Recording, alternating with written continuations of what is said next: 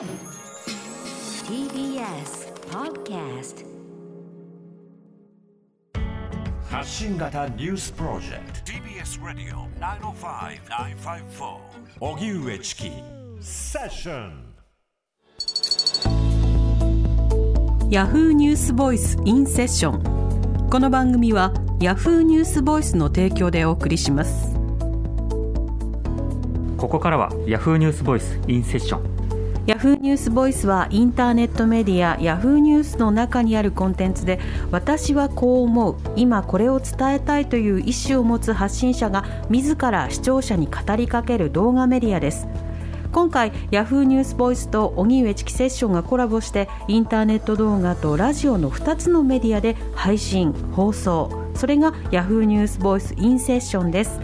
それでは今日のゲストです。一般社団法人つくろい東京ファンド代表理事で認定 NPO 法人ビッグイシュー基金の共同代表を務める稲葉剛さんです。よろしくお願いいたします。よろしくお願いします。お願いします。ではプロフィール簡単にご紹介しましょう。稲葉剛さんは1969年広島県のご出身です大学在学中に湾岸戦争に反対する平和活動や外国人労働者の支援活動に関わり1994年から路上生活者の支援を始めます。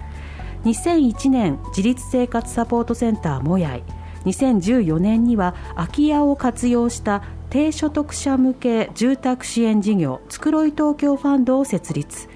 認定 NPO 法人ビッグイシュー基金の共同代表を務めるなど生活困窮者への支援を続けていらっしゃいます。今聞きたい当事者からの声私はこう思う。ヤフーニュースボイスインセッション今日のゲストは稲葉剛さんです。はい。今日はあのビッグイシュー東京事務所にお邪魔をしてインタビューを取らせていただいております、はい稲葉さん、さまざまな困窮者支援の活動をなさってますけれども、もともとこの支援活動を携わるようになったきっかけというのは、どういったものだったんでしょうか？はい、えー、一番最初のきっかけはですね1994年に当時あの新宿の西口の地下道に、うん、あの新宿段ボール村っていうふうに私たちが呼んでいた路上生活者のコミュニティがあったんですけれどもちょうど私がまあ学生大学生だった頃にまあバブル経済が崩壊をしまして93、4年からですね、えーまあ、東京都内でも新宿や渋谷池袋などこう繁華街で路上生活をされる方の姿というのがまあ目立ってきた時期になります。でそこに対してまあ94年の2月に、えー、東京都都庁が、新宿の段ボール村を強制排除するという、えーまあ、排除は実は何回か起こってるんですけど1回目の排除が行われましてそれをたまたま私がまあ新聞記事で見てですね、えー、新宿でこうホームレスの人たちが、排除されたっていう、えー、ニュースを知ってで一体これは何が起こってるんだと。それまで、まあ、あのちょうど私は、まあ、バブルの頃に学生時代を過ごしてたんでこう日本には貧困がないっていうような感覚で、えー、いたんですけれどもその、まあ、豊かであるはずのこう日本の、まあ、東京のさらにそのど真ん中の新宿で路上生活の人たちが排除されてるっていうのはこれどういうことなんだろうというふうに疑問を持ちましてで友人たちと一緒にですねその新宿の段ボール村に足を踏み入れたっていうのが一番最初のきっかけになってます。うんそうした例えば野宿者の排除などに対しては、いやいや、そんなところにいるのが悪いといったその、まあ、自己責任として片付けるような感性を持つ人もいる一方で、どうして稲葉さんは自分はそれに違和感を抱くようななんだろう感覚というものを身につけたと振り返ってますか？そうですね。私はまあ大学生の頃は、えー、平和運動に関わっていてですね。もともと私自身こう広島の出身でで親がまあ被爆を経験している、まあ、あの広島の原爆を投下するされた時にですね、えーまあ、当時あの母親が10歳だったんですけどもその8月6日当日は、まあ、広島市内にいなかったんですけれども、まあ、後日数日後に広島に入っていて、まあ、入試被爆者っていう立場になります。でで、まあ、実際その母親の親戚や、えー、幼なじみがこう原爆で亡くなってるっていうような話をですね子どもの頃からこう聞かされて育っていたので非常にこう戦争とか平和の問題にこう敏感な子どもとして育ってで大学生の時にまあ湾岸戦争という、まあ、第一次のイラク戦争があってそれに日本が、まあえー、戦費を拠出するっていうことに対して、まあ、これは結局自分たちの税金が戦争に使われるってことじゃないかということで、まあ、いろんな大学のこう大学生に声をかけて、まあ、平和運動のこうデモを企画したりっていうような活動をやってきました、うん、えー、ただその後ですねその、えー国内でこうバブルが崩壊してこう貧困が広がっていくという状況を見て、まあ、最初は本当にこう何が起こってるんだろうというような興味で新宿の段ボール村に、え行ってこう当地の人たちと話をし始めたんですけれども当時はあの一回こう路上生活になってしまうとそこから抜け出すルートというのはほとんどなかったんですね、まあ、生活保護も、まあ、今でも結構ひどいんですけれども、えー、生活保護の窓口の対応というのも今以上にこうひどい対応で、えーえー、こう路上生活の方に対してはですねかなりこう、えー、重い病気にならないと、えー、生活を受けさせてくれないというような対応があってですね、うん、えー、ホームレスの人たちがこうもう医療にもかかれない。で病院にかかりたいって言ってこう役所の窓口に行っても、えー、そんなの自分でお金稼いで、えー、自分で行きなさいっていうふうに言われて追い返されるとでその結果、えー、最後はもう路上で倒れてこう救急車で運ばれるっていうようなことがもうたびたびありましてで実際にまあ路上でこう人が亡くなってるっていうことをまあ目の当たりにしたんですね。でで私自身はもともとその、まあ、戦争というそのあ理不尽なことによってこう人の命が奪われるってことにこう反対をしてきたわけですけれども、まあ、貧困も実は同じなんじゃないかと、えー、その人の命がこう理不尽に奪われていってるっていうこの国内でもそういうことが起こってるということに、えー、やっぱ反対したいってそこに加担したくないっていうような思いで活動を始めたということになります。その後あの、例えばもやいであるとか、はい、それからまあハケムレであるとか、いろんな活動をなさってますけれども、今あの、つくろい東京ファンドであの代表として活動されています、この団体ではどういった活動を今、行っているんでしょうか？はいえー、実は、まああの狭い意味でのホームレス状態っていうふうに言いますけれども路上とか公園とか河川敷つまりその屋外で暮らしている人の数というのは、えー、この十数年間でずっともう6分の1まで減少してきています。これは、まあ、あの行政やその民間の支援が広がっていった結果路上から抜け出すとかこうどんどん増えていってですね、えー、東京では1999年に東京都の統計で、えー、約5800人東京都内だけで5800人の路上生活者がいたんですけれども、まあ、現在は900人を切っているということで、まあ、かなり減ってはきています、ただそれでもやっぱり抜け出せないこう人たちがいてそれは何だろうというふうに考えた時にですねこれはまあ生活保護の申請のサポートっていう活動をずっとこう続けてきたんですけれども、えー、夜私たち、まあ、あの今日もずっとこの後行うんですけど夜回りという活動を行っていて路上生活の方に声をかけてで一緒に役所の窓口に行きませんかと。で役所の窓口に行って生活保護申請して、えー、でまあ、多くの場合はもう行政が紹介する民間の施設に入ってもらうんですけれども、えー、ところがその、えー、生活保護申請して路上から抜け出したはずの人が、えー、3か月後6か月後またあの夜回りで出会うっていう いつの間にか戻ってきてしまっているということがあってですねそれは何か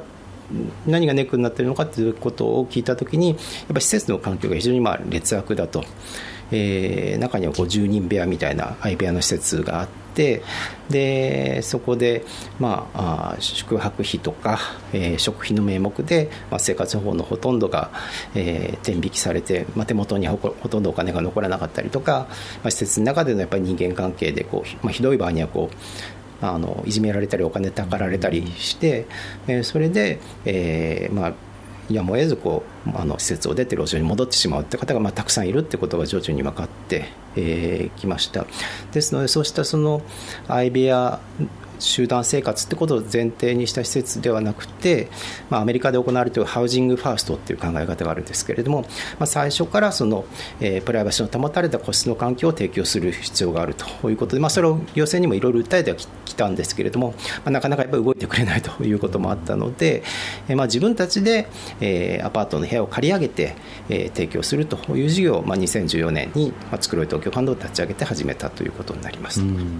それと同時にあのビッグイシュー基金でも、はいはい。あのお仕事されてますけれども、はい。こちらはどういった活動になるんですか、はい。えービッグイッシュはですね、えーホームレスの人たちのこう仕事作りのために、えー始まった、えーまあ、ソーシャルビジネスでしてももともとはイギリスで発祥したこうストリートペーパーという手法ですね、えー一回こう、えー住所を失って住民票がなくなってしまうとなかなかやっぱ仕事に就くことができなくなりますので、えーホームレスの人たちでもできる仕事を作ろうといういうことで、ま、あ今あのビッグイッシュ、えー日本では450円で販売されてますけれども、えー雑誌を作って路上生活の人たちにそれをまあ1冊、えー220円で仕入れてもらって450円で路上で販売してもらうと。で1冊売れるごとにこう230円がご本人の収入になるという仕組みになります。で、えー日本でも2003年からですね、えー大阪と東京を中心にまあ販売が行われてきたわけですけれども、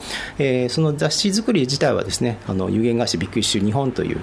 えー会社が行っているんですけれども、えーそうしたまあその仕事作り以外のところでもやっぱ支援が必要だということで、まあ、生活の支援とか住宅の支援あとあの文化スポーツ活動をですねそのを、えーサポートするということで、えービッグイッシュ基金という NPO 法人がありましてそちらの方にも私はまあに2019年から共同代表として関わっております。でも稲葉さんが初めてビッグイシューを手に取った時のことって覚えていらっしゃいますか、私はですね実は、まあ、あのビッグイシューがそう日本で送還される前からですね、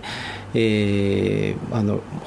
ホームレス支援の活動に関わっていましたので、まあ、海外でそういう取り組みが行われているということはあの知ってたんですね。えーで,、えーで以前からその、えー90年代からですね日本でもそういったその、えー取り組みを行わないんですかっていうことをあの聞かれたことはあるんですけれども、えー当時は私はあの日本でなかなかそのビッグイッシュのようなこう、えーストリートペーパーをえー販売するというのは難しいんじゃないかというふうに考えてました、えーそれは一つはあのやっぱり路上生活している人たちがやっぱり路上にこう立つ